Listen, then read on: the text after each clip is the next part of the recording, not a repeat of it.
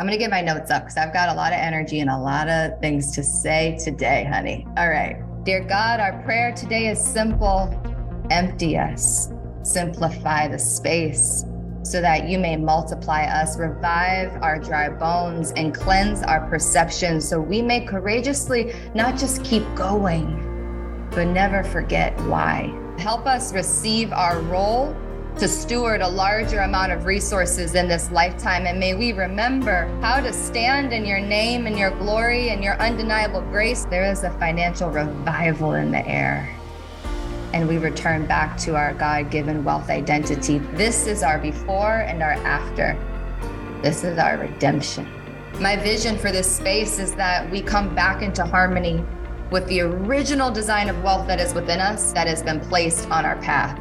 I teach it as you're not manifesting, God is manifesting through you. Wealth is God's seed, it's God's investment through you. Wealth is your original design.